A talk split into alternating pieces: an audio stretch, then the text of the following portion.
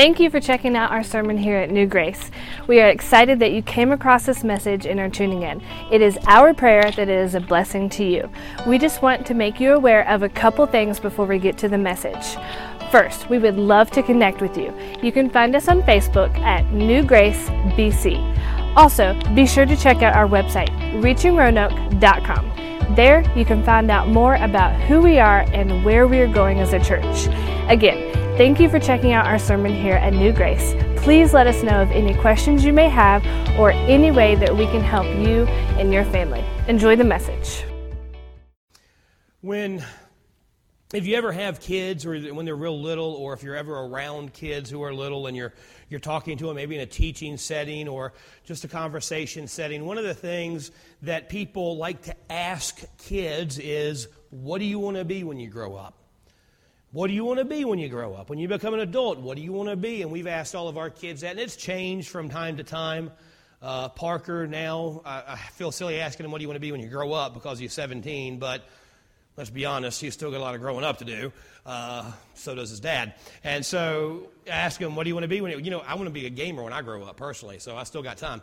Uh, but I ask him what he wants to be when he grows up and now, or what he wants to do when he goes to college. And he's leaning towards uh, doing nursing and getting in the nursing field. And so he's excited about that. I asked Connor what he wants to do and he wants to he wants to be a missionary or be a pastor and i tell him no no no don't do that don't don't do that that's a bad idea that's not what you want to do but anyway and lexi she wants to be a mom now, Lexi will either be a mom or the ruler of the world. One of the two. And if she's ruling the world, we're in trouble. I'm just going to let y'all know that. If Lexi comes to power, hide, because it's going to get bad for everybody. But we, we like to ask kids what they used to, what they want to be. When I was a kid, I don't remember a lot of what I wanted to be when I grew up as a kid. I do remember when I was in high school that I decided I wanted to be a history teacher. Uh, I enjoyed history. I took AP history classes and uh, enjoyed learning about history, and so I decided I wanted to be a history teacher. And so I set my, my high school uh, courses to become a history teacher. I chose a college that had a strong emphasis on teaching, specifically history and English. And so I, w- I went to visit that college. It was Beaver College up in Pennsylvania, right outside of Philadelphia. I was accepted there, and they had a program where my junior and senior year I could travel to teach as I learned. And so I could teach in places like Australia or Ireland. I could travel to uh, inner city schools or some rural areas to really get some experience as I taught. And I was, that's what I wanted to do. I was excited about that. That was my goal. That's what I wanted to be when I grew up. Of course, obviously, God had different plans, and I am not a history teacher. And now, in the book of Ephesians, Paul is not telling us some things that we should want to be when we grow up in Christ. He's not talking to young Christians and saying, hey, as you mature in Christ, these are some things you should try to want to be. He is telling us what we are in Christ. Now, Ephesians, of course, is a, a letter that Paul wrote to the church at Ephesus. And Ephesus was a very large, very diverse city. It was considered a melting pot of the Mediterranean. It was a, a port city, so a lot of people had ships coming in for trade and for other things, but it was also a very sinful city. They had several temples to the goddess Diana, and they had, as a matter of fact, they had the largest temple to Diana in the world in this city, and it was a not just a, a temple to a goddess, it was a house of prostitution and it was one of the seven wonders of the world. So it was a very large, very populous, very wicked city. And so Paul's writing to these believers to try to tell them how to live in a culture that is severely anti Christian. And that's kind of the culture we're living in today. Our society today is strongly anti Christian.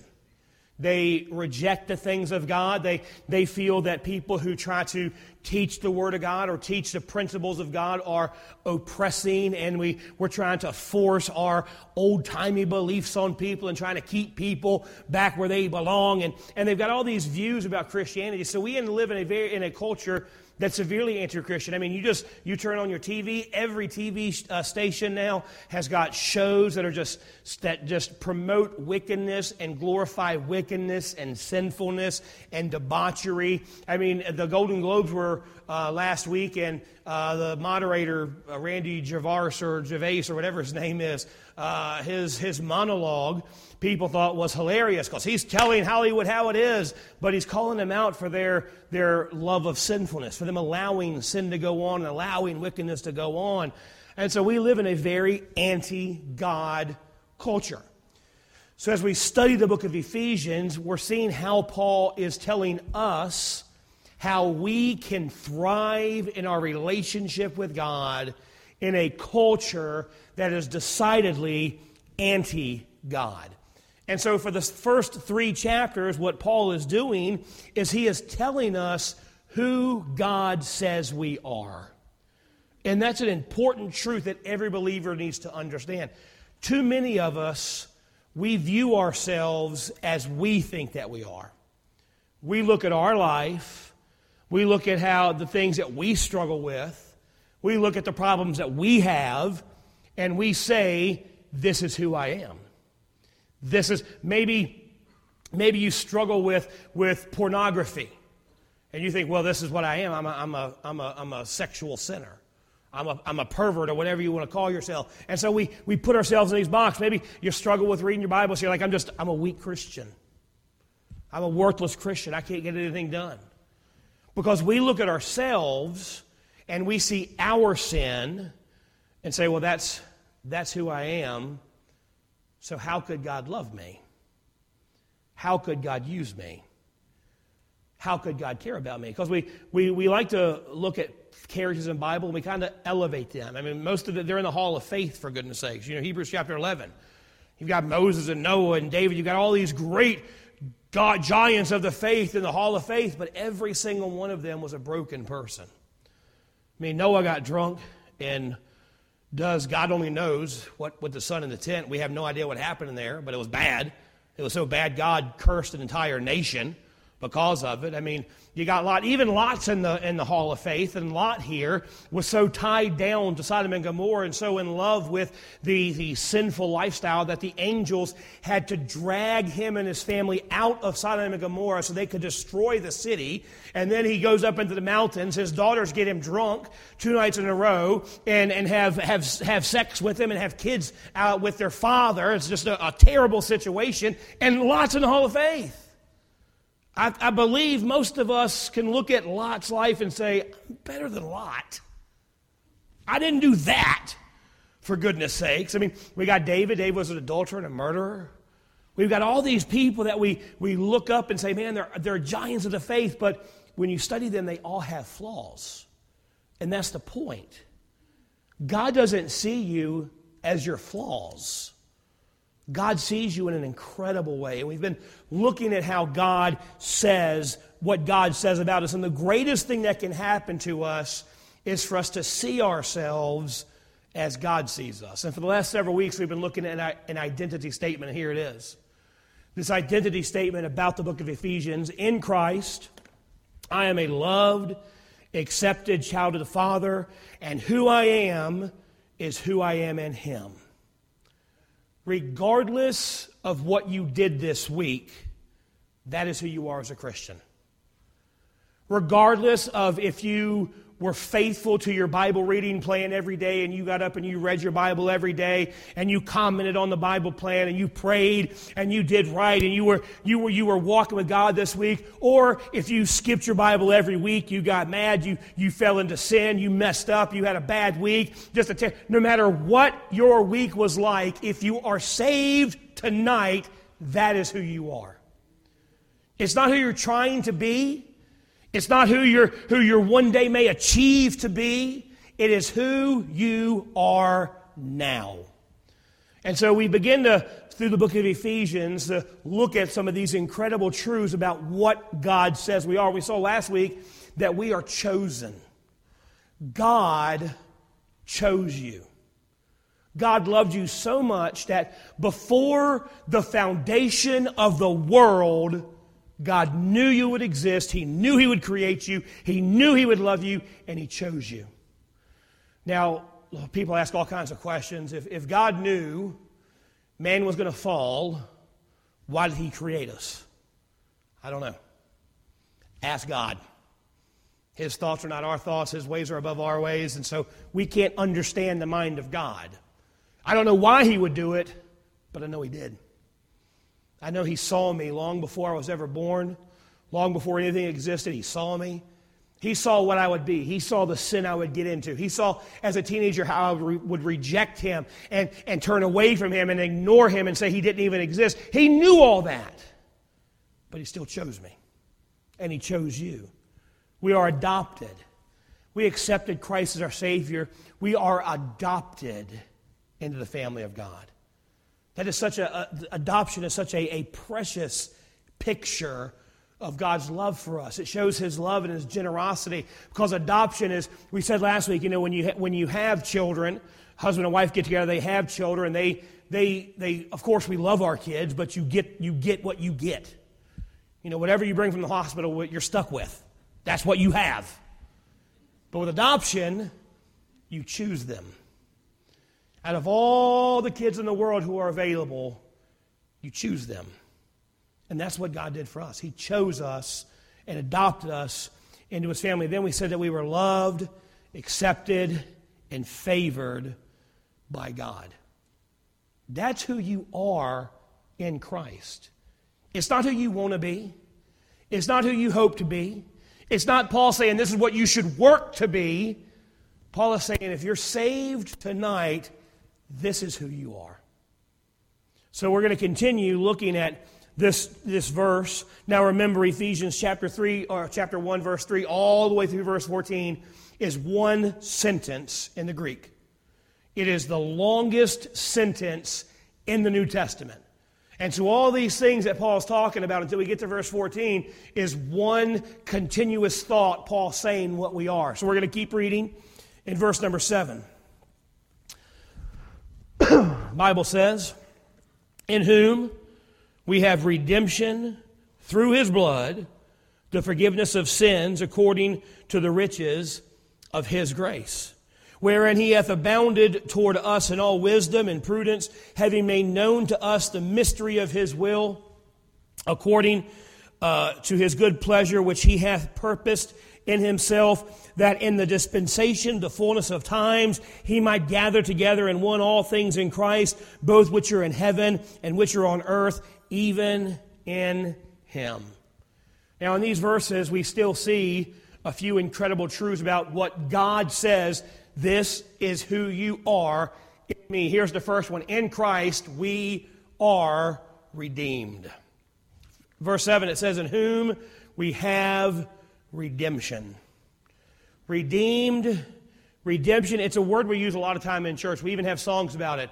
Redeemed, how I love to proclaim it. Redeemed by the blood of the Lamb. So we sing these songs about redemption. We hear about redemption. We know the word redeemed. But what does it actually mean? The word redemption here in the Greek, it means deliverance from bondage by payment of a price. Redemption is a ransom being paid for someone to purchase them out of slavery. The Christians at Ephesus were very familiar with the, with the, the, the term and the, the, the concept of redemption. They were part of the Roman Empire. The Roman Empire, at one time, had over six million slaves in its empire.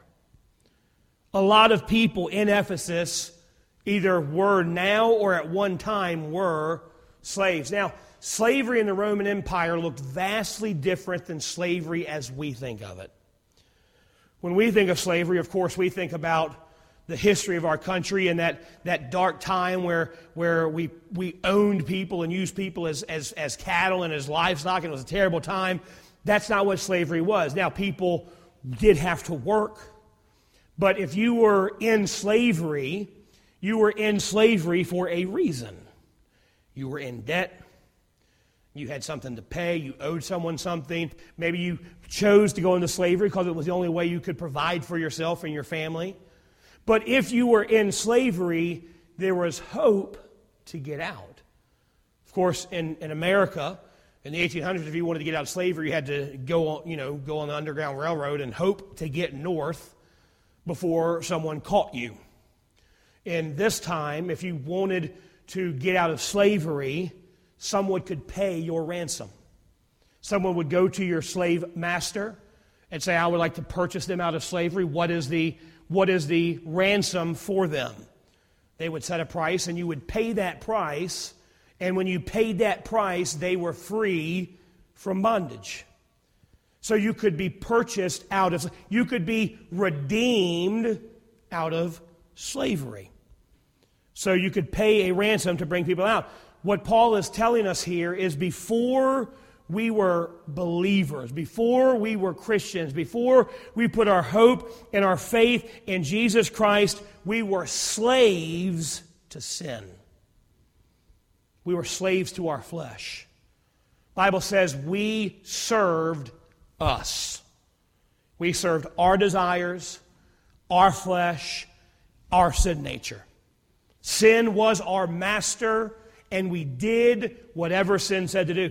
Jesus said this in John 8 34. He says, Verily, verily, I say unto you, whosoever commits sin is the servant. The Greek word there literally means slave, is the servant or slave to sin. Sin before Christ was our master. We were purchased out of slavery by Christ for a price. That's what it means when we say we are redeemed.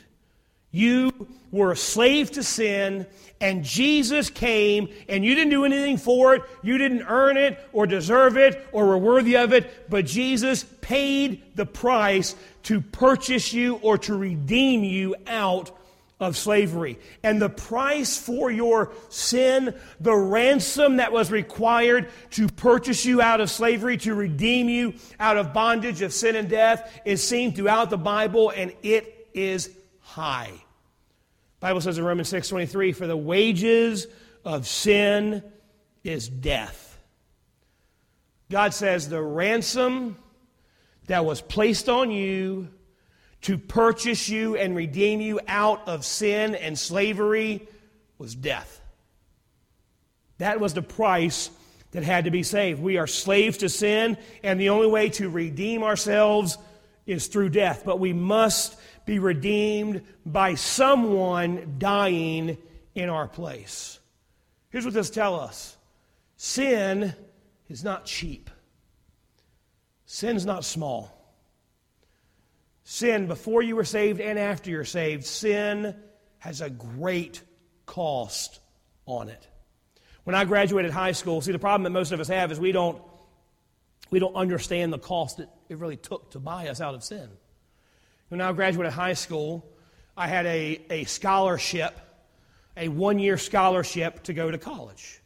My entire college was paid for.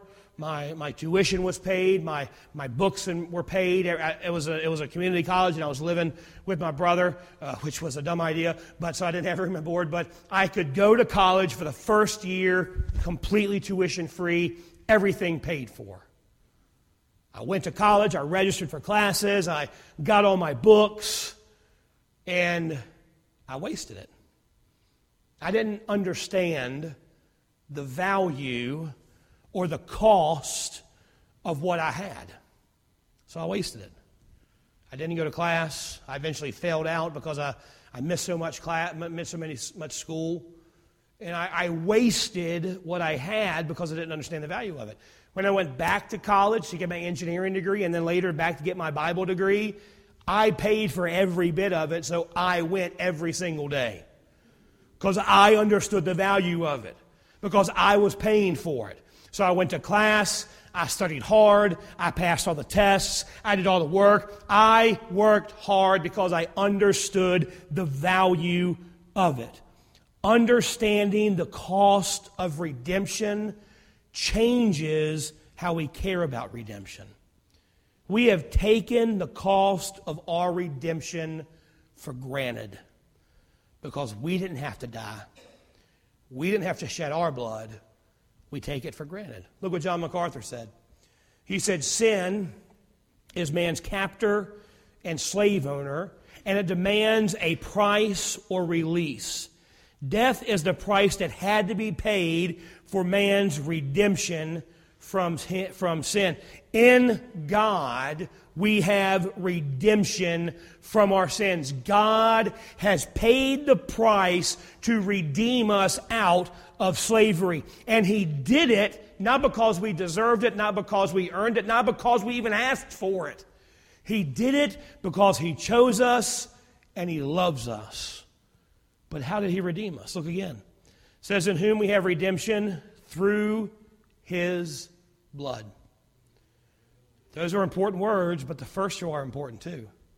Those first two words, in whom, says literally in Him. In Him we have redemption through His blood. It isn't our good works that give us redemption. And it's not our church membership that gives us redemption. It's not our performance that gives us redemption. It's not our environment or our parents or our family or anything that gives us redemption. It is only in Him that we have redemption, and we only have it through His blood. The more we are aware of our sinfulness, the more we become dependent on Him. We bring nothing to buy ourselves out of sin. We only have redemption in Him and through His blood. But how can blood redeem us? Why is it so important? You know, we also know the song, What Can Wash Away My Sin? Nothing but the blood of Jesus. But think about does, can blood really cleanse? You know, you don't pour blood in your washing machine to make your whites white. Blood can't clean like that, but the blood of Christ does clean us like that.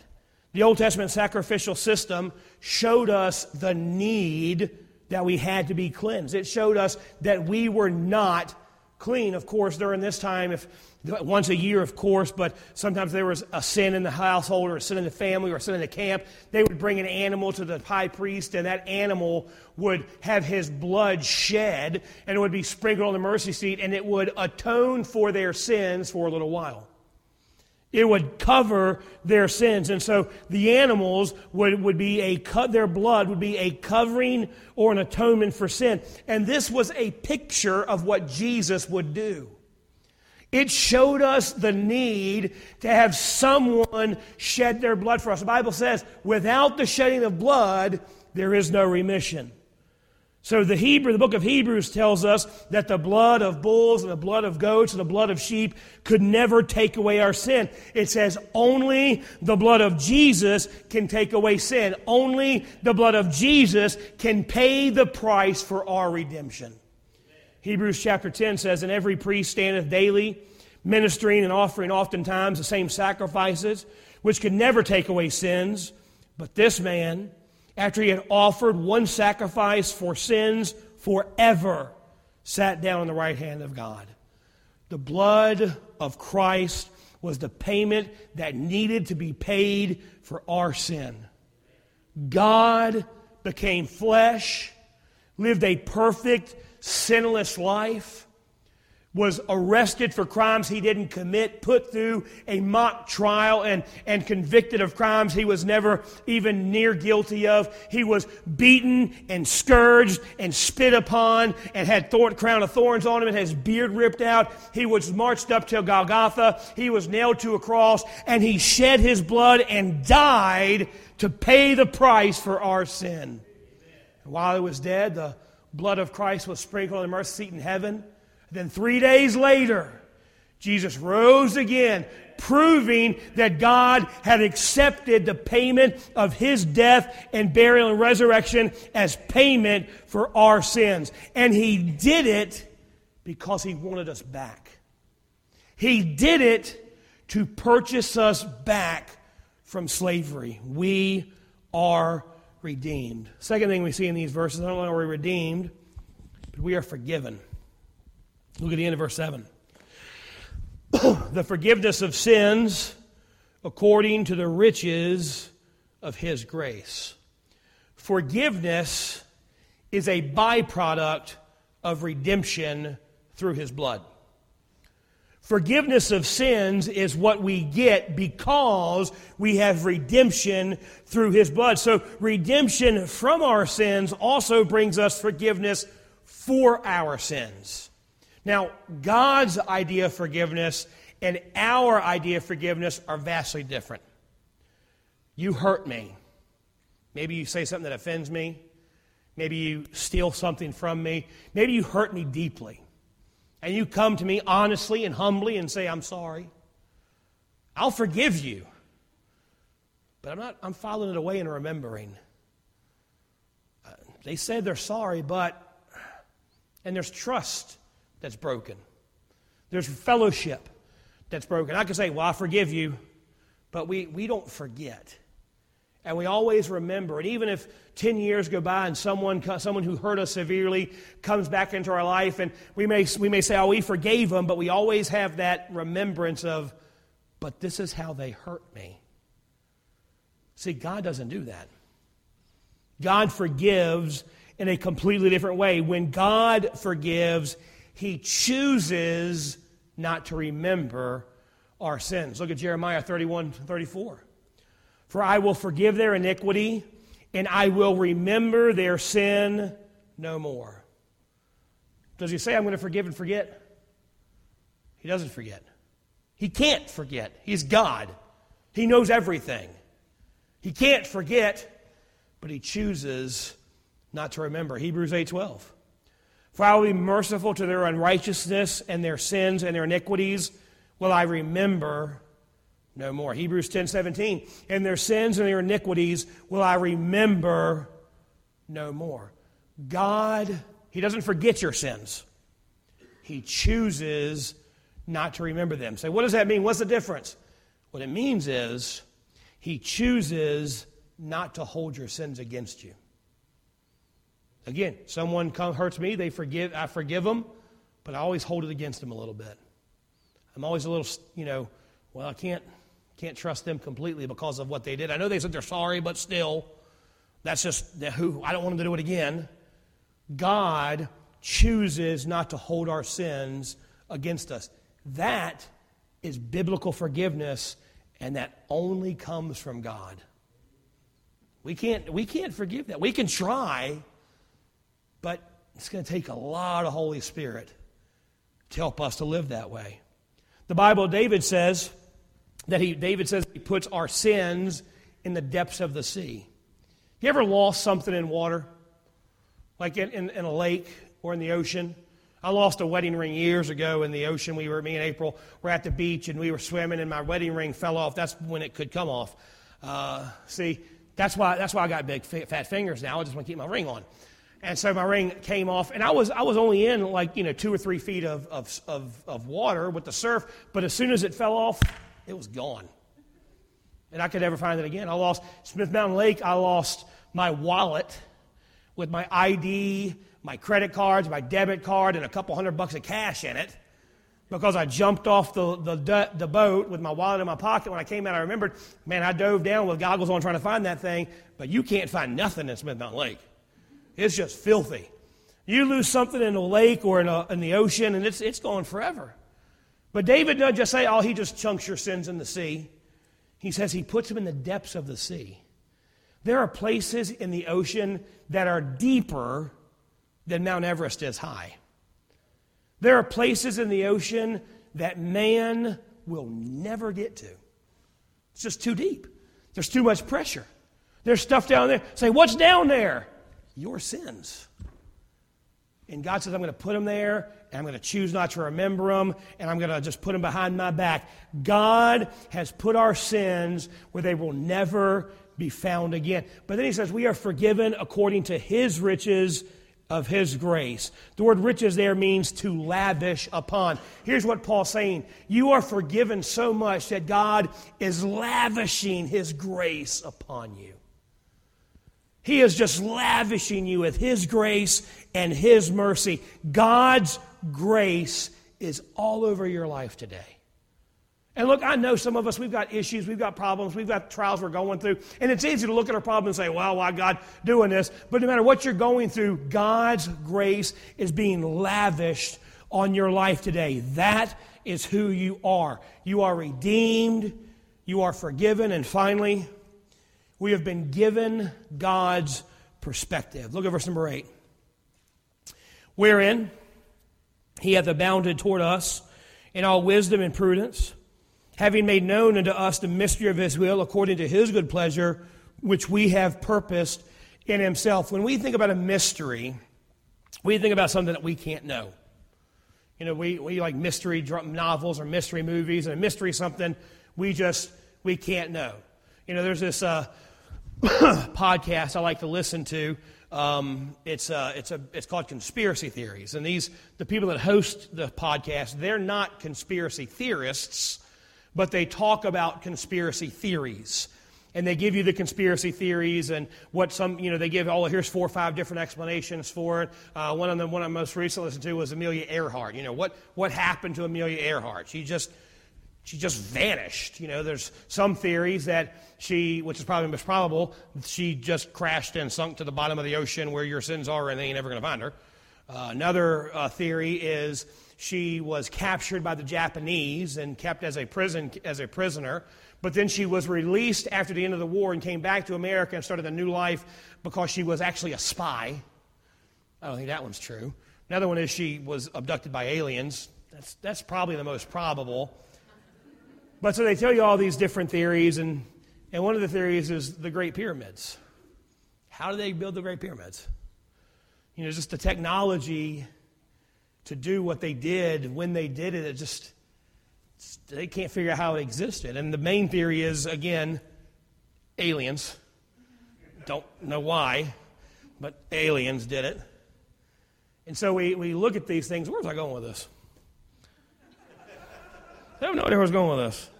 Oh, anyway, mysteries. Anyway, mysteries. There we go, mysteries. All right, so we may never know how the pyramids really were built. I mean, I know how they were built. The Egyptians had a lot of slaves and, you know, logs. But we may never understand what really happened to Amelia Earhart. You may never know why it takes your wife three hours to go to Target to get a loaf of bread. These are mysteries that may never be discovered. But God doesn't withhold the mystery of His will from us. God wants us to know the truth of the Word of, of the Word of God. God wants us to know His will for our life. So here's what Paul is saying the more you walk with God, the more you get to know God, the more you understand God. The more you understand why He does what He does. The more you walk with God, the more you spend time with God, the more you realize who you are in God. Romans 8:28 begins to make a lot of sense. For all things work together for good Say, why is it? What's the good? We just trust. We understand that God's in control and God's doing what, he want, what He's doing for His will.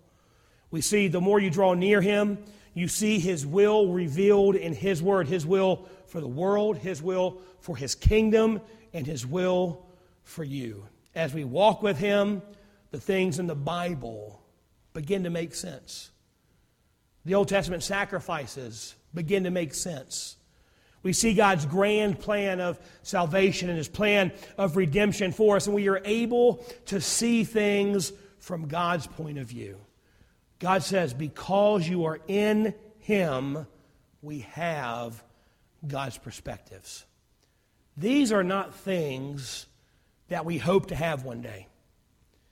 These aren't things that we're working to achieve one day. These are things that if we're saved by the blood of Jesus Christ, these are things we are and we have today. You are redeemed. You're not being redeemed, you are redeemed. You are forgiven. You're not hoping to be forgiven, you are forgiven, and you do have God's perspective today.